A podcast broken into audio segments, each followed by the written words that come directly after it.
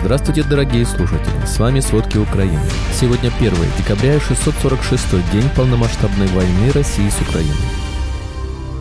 семьдесят три боевых столкновения только за эти сутки. По-прежнему горячо на бахмутском направлении, где ВСУ отразили двадцать одну атаку армии России вблизи Богдановки, Андреевки и Клещиевки Донецкой области.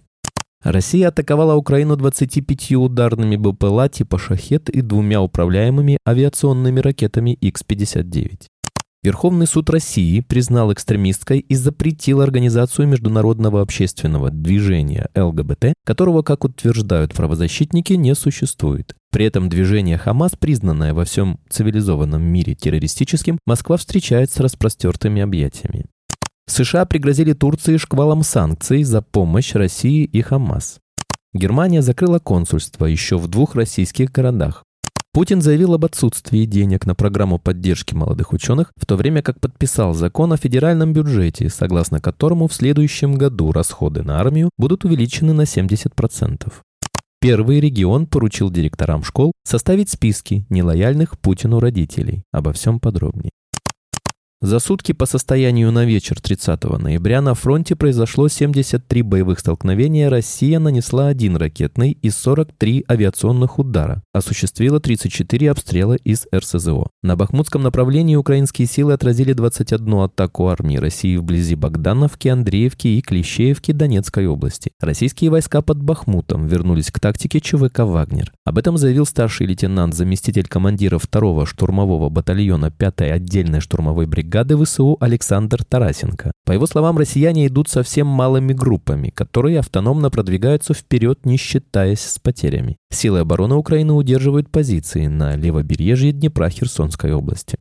Потери российской армии с начала полномасштабного вторжения в Украину превысили триста тысяч человек убитыми и ранеными, заявил генеральный секретарь НАТО Йенс Столтенберг. Говоря о потерях России, Столтенберг предостерег от надежд на то, что большие потери приведут к скорому завершению войны в Украине. По его словам, у президента России Владимира Путина высокий порог толерантности, когда речь идет о жертвах. Сколько всего военнослужащих погибли с начала российского вторжения в Украину, достоверно неизвестно. Администрация США оценивает потери с российской стороны в сто двадцать тысяч человек погибшими и еще сто восемьдесят тысяч ранеными, писала в августе газета «Нью-Йорк Таймс» со ссылкой на источники. Украинские потери американская разведка оценивала тогда в семьдесят тысяч убитыми и сто двадцать тысяч ранеными. Российские СМИ по состоянию на пятнадцатое ноября текущего года по открытым данным поименно подтвердили гибель как минимум тридцати семи тысяч российских военных. Эти данные учитывают только потери, подтвержденные родственниками, чиновниками, СМИ или фотографиями с кладбищ. В ночь на первое декабря армия России атаковала Украину двадцатью пятью ударными БПЛА типа «Shahed» и двумя управляемыми авиационными ракетами Икс пятьдесят девять. восемнадцать дронов и одну ракету удалось уничтожить. Об этом сообщают воздушные силы ВСУ в Telegram. К отражению воздушного нападения привлекли зенитные ракетные подразделения и мобильные огневые группы сил обороны Украины. В результате обстрела Херсонской области погиб человек. Житель села Тягинка, сообщает глава областной военной администрации Александр Прокудин. Его тело было найдено под завалами. Еще одна восьмидесятиоднолетняя женщина получила контузию и многочисленные травмы. Министерство обороны Украины совместно с Министерством стратегических отраслей промышленности в следующем году увеличит в несколько раз производство ракет, боеприпасов, вооружения и военной техники. Главное внимание будет уделяться производству средств противовоздушной обороны от обычных переносных зенитно-ракетных комплексов до систем пэ вэ о с дальностью более ста километров, вроде зэ эр ка «Коралл». В начале ноября Укроборонпром пообещал, что до конца года изготовит на шестьдесят процентов больше оружия, чем в прошлом году. тринадцать из тридцати одного члена Североатлантического альянса проигнорировали заседание о бэ эс е, которое сейчас проходит в Северной Македонии. Бойкот встречи о бэ эс е связан с участием российского министра иностранных дел Сергея Лаврова. Демарш запустили украинский министр иностранных дел Дмитрий Кулеба. Его публично поддержали государства Балтии и Польша, которые вместе участвовали во встрече глав МИД стран НАТО в Брюсселе. Даже те министры, которые приехали в Скопье после совместного ужина, на котором Лаврова не было, решили не идти на само заседание и оставили выступать вместо себя заместителей, помощников или просто послов. Это, в частности, госсекретарь Антони Блинкин и глава дипломатии е эс Жозеп Боррель, который поручил выступление литовскому дипломату. Не появились на событии также глава МИД Британии, Канады, Италии, Польши, Бельгии и другие. Российские войска пытаются восстановить украинский надводный беспилотник «Морской малыш», чтобы применить против Украины. Россиянам удалось собрать условно-рабочую модель беспилотника из остатков нескольких аппаратов, найденных на месте атак. Сейчас аппарат доставили в триста восемьдесят восьмой морской разведывательный пункт специального назначения Черноморского флота России. Таким образом, Россия пытается компенсировать отсутствие собственных технологий за счет украинских и западных разработок.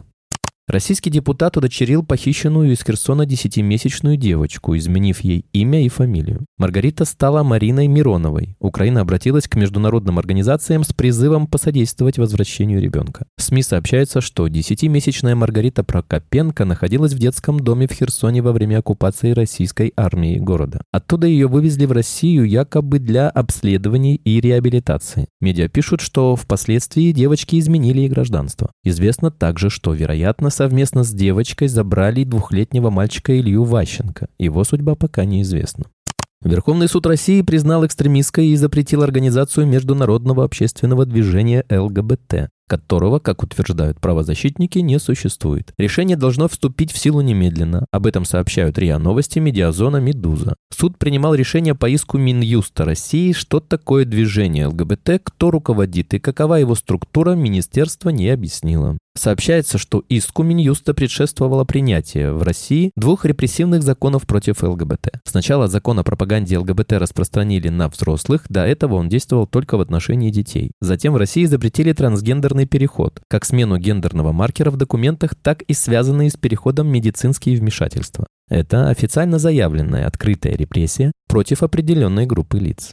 Американские власти усиливают давление на Турцию, которая перенаправляет в Россию запрещенную продукцию, а также не сдерживает финансовые потоки, идущие в адрес палестинского движения ХАМАС. Занимая такую позицию, Анкара подливает масло в огонь, пылающий в двух регионах, предупредил турецких чиновников Брайан Нельсон, заместитель министра финансов США по финансовой разведке и противодействию терроризму. США составили список из сорока пяти высокоприоритетных товаров, включая микрочипы, коммуникационное оборудование и прочее, которые помимо гражданского продукции могут использоваться при производстве вооружений. США, Евросоюз, Великобритания и Япония запретили экспорт таких товаров в Россию, которые используют их в крылатых ракетах, дронах, вертолетах и так далее. Но за январь-сентябрь этого года Турция отправила в Россию и пять стран СНГ, которые считаются посредниками в таких операциях, товары из этого списка на сто пятьдесят восемь миллионов долларов. Это втрое больше, чем за тот же период две тысячи двадцать второго года и в шесть раз больше, чем в среднем в две тысячи пятнадцатом — две тысячи двадцать первом годах. Если турецкие власти не ограничат такую деятельность, местные компании и предпринимателей ждет шквал санкций, заявили в Wall Street Journal американские чиновники. Германия закрыла генконсульство в Новосибирске, Екатеринбурге и Калининграде. Об этом говорится в сообщении на официальном сайте представительств Германии в России. В пятницу закрылись консульства в Новосибирске и Екатеринбурге. Посетителям предлагается обращаться в посольство в Москве. Дипмиссия в Калининграде прекратила работу накануне. Посетителям из Калининградского консульского округа рекомендовано по консульским и паспортным вопросам обращаться в Генеральное консульство в Санкт-Петербурге, а по визовым в посольство Германии в Москве. Кроме представительств Германии в Калининграде, Новосибирске, Екатеринбурге, Санкт-Петербурге и Москве, в России работали три почетных консула, которые занимались консульской поддержкой немецких граждан на местах во Владивостоке, Казани, Саратове. Два самолета Аэрофлота за день совершили экстренную посадку из-за технических неисправностей. Сегодня утром на борту летевшего из Москвы в Южно-Сахалинск Боинга сработало предупреждение о падении давления в одном из шести колес шасси. Это произошло перед посадкой в аэропорту назначения. Второй случай произошел с самолетом, летевшим из Калининграда в Москву, которому пришлось запрашивать нештатную посадку в аэропорту Пулково в Санкт-Петербурге. Во время полета наземные службы получили информацию о технической неисправности воздушного судна. Аварийно-спасательная команда была приведена в полную готовность, рассказал собеседник Интерфакса.